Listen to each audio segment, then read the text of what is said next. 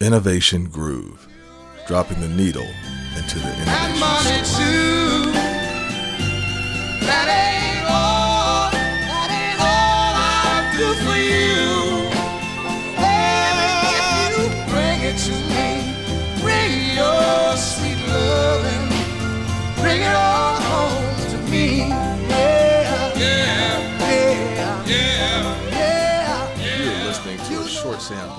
Great song "Bring It On Home to Me" uh, from Sam Cooke.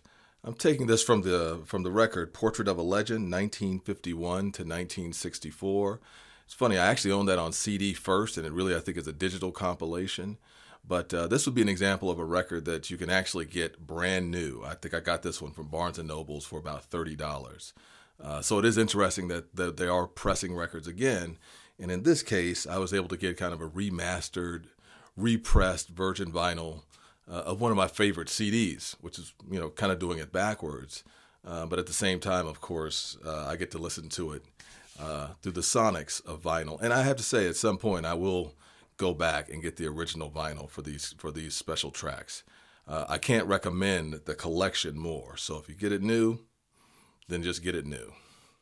Uh, so this will be the first blog that I do that's based around my exploration and, frankly, my learning and substantial learning about augmented reality and virtual reality, uh, and thinking about how that might relate to business and business education, which is really my industry. Uh, and I'll tell you what kind of spurred this, I don't know, this desire in me to get to know and try to learn virtual reality and augmented reality a little bit more. There's a, there's a couple things that I'll speak to in this in, in this particular uh, episode. So the first thing I'll say is uh, I, I, was looking at the local newspaper and it showed a picture of a whole bunch of um, high school students, and they all had those virtual reality goggles. We're, we're all probably familiar, at least you know what I'm talking about. Something that straps basically a cell phone onto your head. And these kids were, in the picture, they were looking at it, and the headline basically was that these kids were doing a virtual field trip. And I thought to myself, wow. right? Especially somebody who travels around and in some ways is always trying to bring the world home to my class and you know and, and and the experiences that I'm having in Russia and in Israel, other parts of the world, bring that bring that home, uh, not just to my students but also to the to the uh, people I enact uh, I interact with within the community here. Uh, and so I thought about that and how powerful that might be. I was like, hmm. Um, so I dug a little bit um, and I tell you what I want what I want is to theme this this particular episode is around what I will call the Google Cardboard moment. This was the moment that I realized how low the barrier to entry is for virtual reality experiences. The Google Cardboard moment. Okay? So I thought it was expensive. I had a sense of these companies. We'll talk about them a little bit in, in subsequent uh, podcasts, but I thought these companies that heard Oculus, you know, and HTC Vive, I thought that the Vive, these things, I thought these things were really expensive. They were for like a specific kind of really high tech game oriented population, some of which of this is true, but ultimately that it was kind of out of reach and that this was about a, a platform. This was about an experience that's still a few years in the coming. And many of you might be like that, right? You know a little bit, you know that's out there. You've heard of virtual reality. Heck, through science fiction films, we've been talking about virtual reality, artificial intelligence, and all these things all the way back to Kubrick years, right? So, so that's not new. But I thought the technology that would make it more available for the general public was still years off.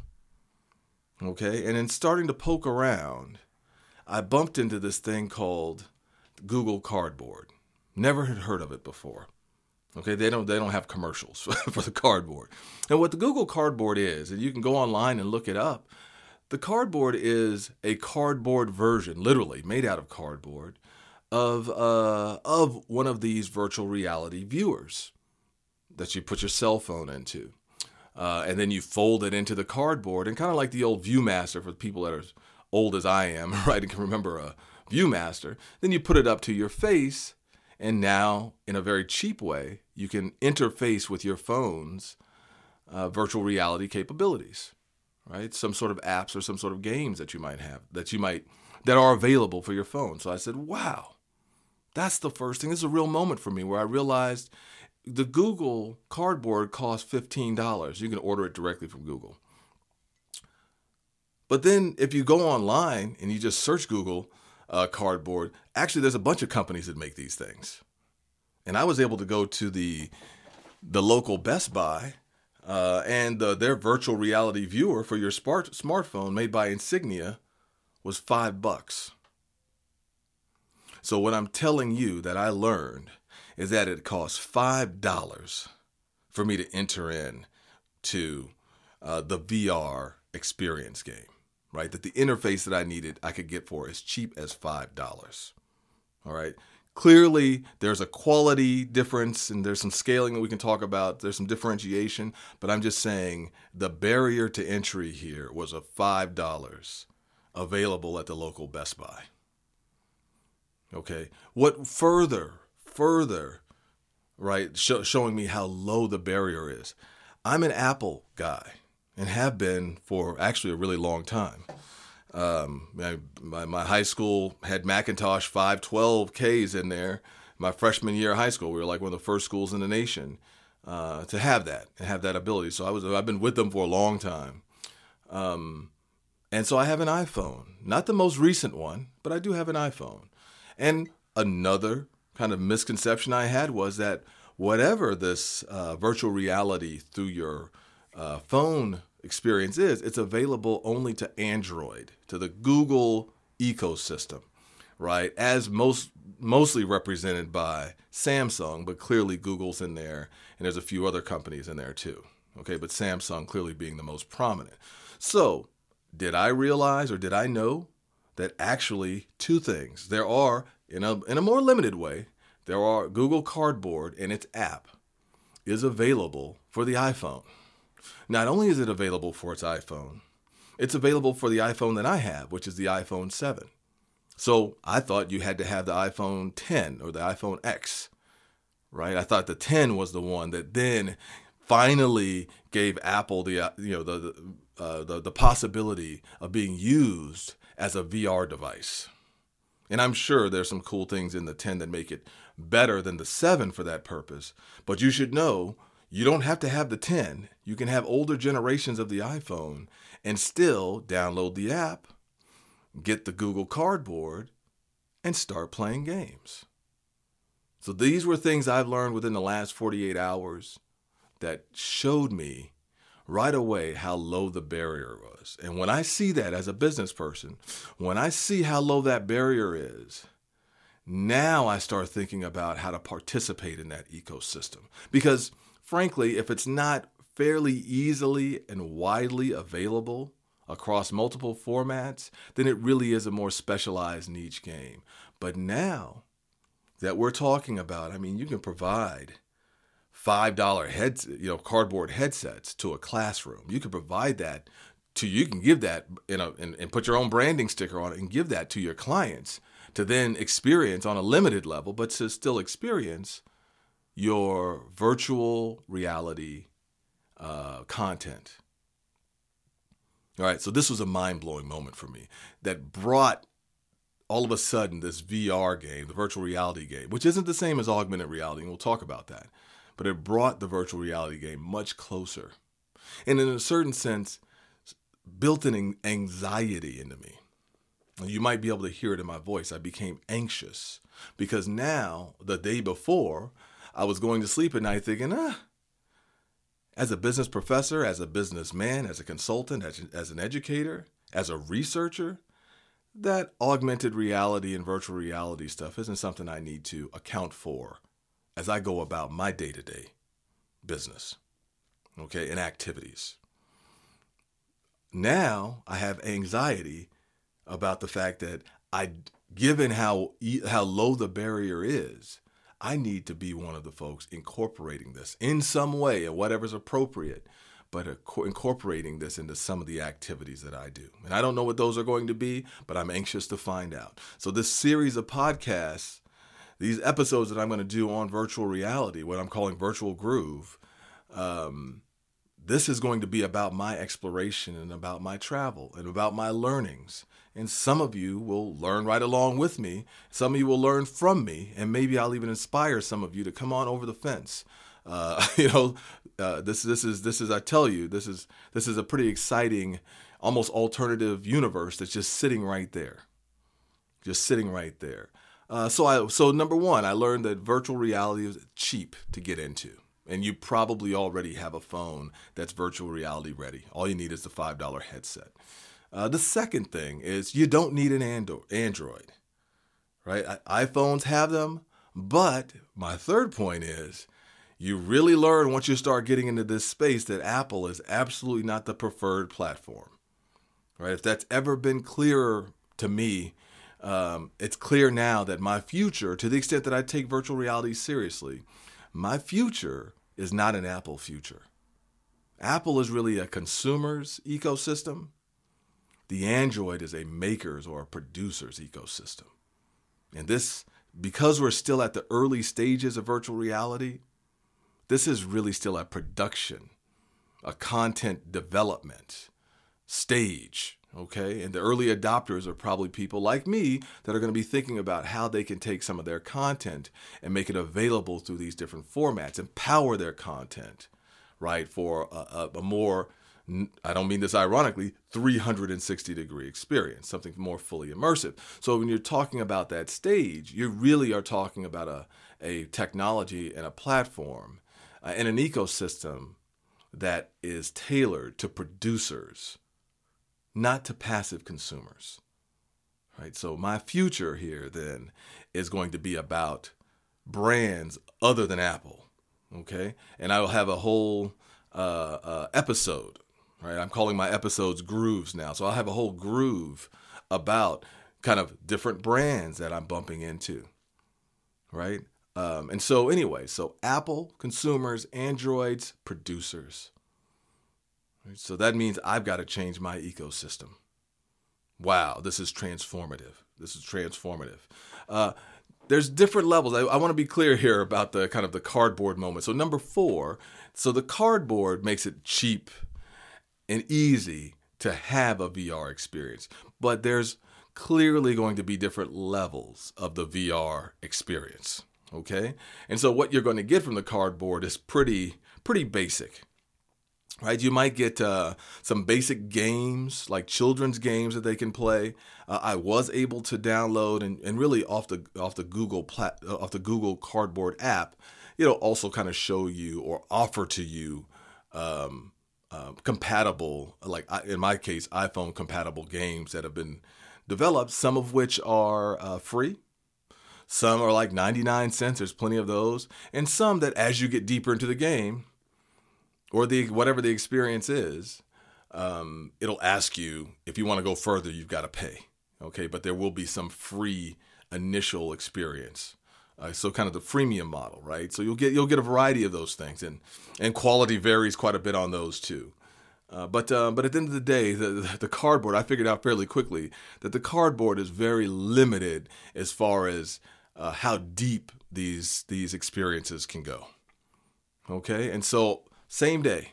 So if I bought the Google Cardboard at or its equivalent at Best Buy at 10 o'clock when they open, uh, by four o'clock, I was going back and, and looking for something that was padded, something that would truly close my eyes in, right? Rather than having kind of the gaps uh, to let light in. You really need to be closed in. So I was looking for something that was more comfortable, that I didn't need to hold to my face, that actually had some straps on it, would hold itself up uh, that I could focus, right? So I could get some clarity and not really get a headache. So I was going back looking for the step up model.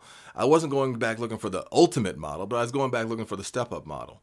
Now, once again, as an iPhone user, I was fairly limited in what I could buy. Right? Google makes some very nice stuff at like the $70, $80 model, right? The Google Day, Daydream. But that doesn't work with the iPhone. And most of the headsets that are available don't that that are made by third party designers. Uh, they don't work with iPhones, right? So I did find one. It's this Utopia brand. I got Utopia 360 degrees. It was thirty dollars. Um, maybe Retrak might be the company, but uh, it's 30 bucks on sale for 20 bucks. I picked that up. And it also had a remote control, which helps change the menu and do things uh, through Bluetooth. So you don't have to open up, pull your phone out to change. Uh, to change or go forward or to go back to menu or those sorts of things. And you know, and it could even focus as like, you know, if you're playing a game as something that could be like the gun, you know, the actual trigger to a gun. So uh, so anyway, so it comes with all that. I was amazed once again at how cheap that was. Right, I have a nice comfy set, 20 bucks. This is a, this is this is all music to my ears and all digging in to make me say, "Oh, I got to get into this stuff." All right, so there's different levels. You've got the cardboard level, which really is just an initiation. I I I would have those. I would have those to give to my students. Um, just so that they can have that initial taste to know that it feels different than seeing things in just a, a, two dimensional flat way. Uh, or to send to my mother or your grandmama so that if you take pictures and you can do Google Cardboard app, but there's also the Cardboard Camera app. So you can do a 360 degree scanning picture and send that to people. And so, sure, I'd want the people on the other side maybe to actually have a Google Cardboard so they can look at it. Okay, so there's there there's lots of reasons why one one wants to operate that five to fifteen dollar level, uh, but lots of reasons also to that up to a hundred dollar level where once again you're looking for comfort, you're looking for it to actually close you in.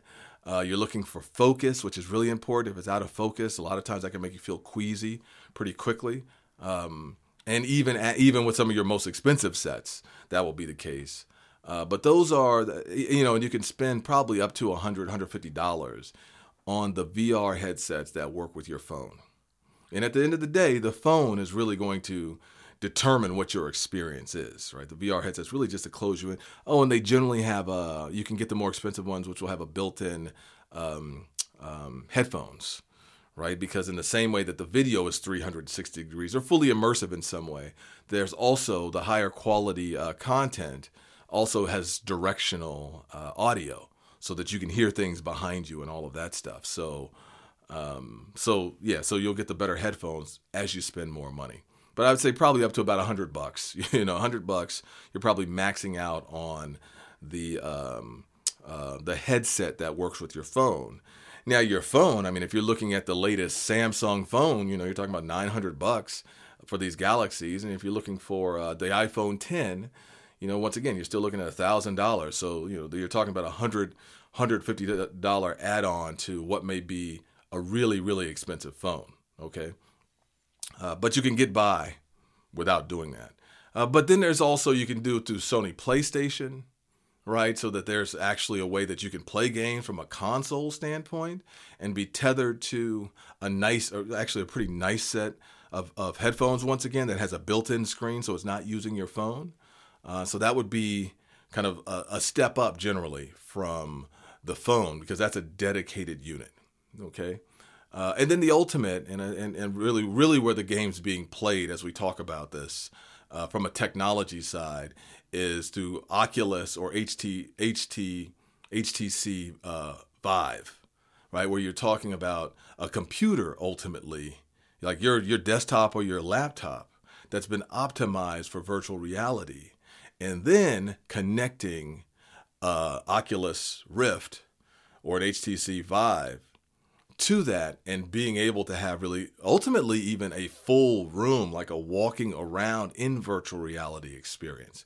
I'll talk about all of that stuff in more detail in future podcasts, frankly, as I get more familiar with it, right? But bottom line is so there's that level. And let's just be clear Google Cardboard is not offering any of that, but it does give you access, and it gets you access uh, pretty cheap. So, um, so VR entry to get into it is cheap. You don't need an Android. Uh, Apple is probably not the game once you start trying to talk think about this, right? That the Apple ecosystem is not really this ecosystem.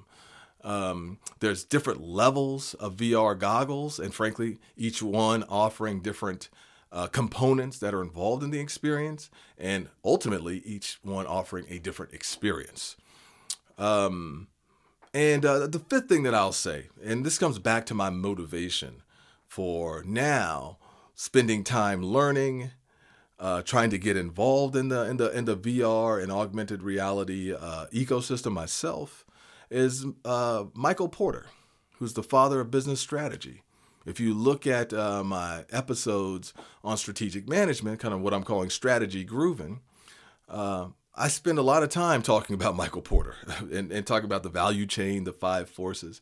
So, Michael Porter, uh, just uh, within the last couple weeks, through, well, actually, look, I'm looking at the November December 2017 issue of Harvard Business Review he puts out a manager's guide to augmented reality. Virtual reality means you're completely closed in. Augmented reality means there's some sort of overlay of technology, but you can still see the world around you, right? So that the technology, it's like mixed mixed reality. The technology uh, and its uh, uh, content, its display is mixing with the environment around you, not completely closing you off from it, even if it reproduces it on a certain level. So, virtual reality, augmented reality. So Porter the father, really kind of the father of business strategy, has put out a manager's guide to augmented reality uh, just this past November, December.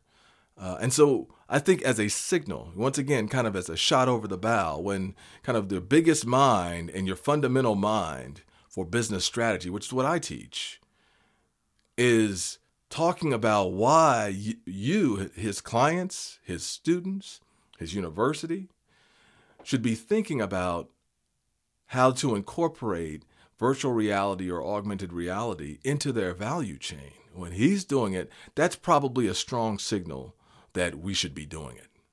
Right? And so and and, and so I'll leave the I'll leave for a future uh, episode kind of my review of what he says in this manager's guide to augmented reality. But it is if you were to search that underneath Michael Porter, you can find that and read that yourself. But I will I will definitely do an episode on that. Uh, I think it deserves its own episode, right? So as I kind of leave this being kind of my first episode that I'm doing related to virtual reality, virtual uh, or augmented reality, right? I just want to say I'm just uh, sending this out kind of as an invitation to my listeners, to my students, to my colleagues, uh, and to the my colleagues out in the community that I'm interacting with and, and working with. Right? Join me on this quest.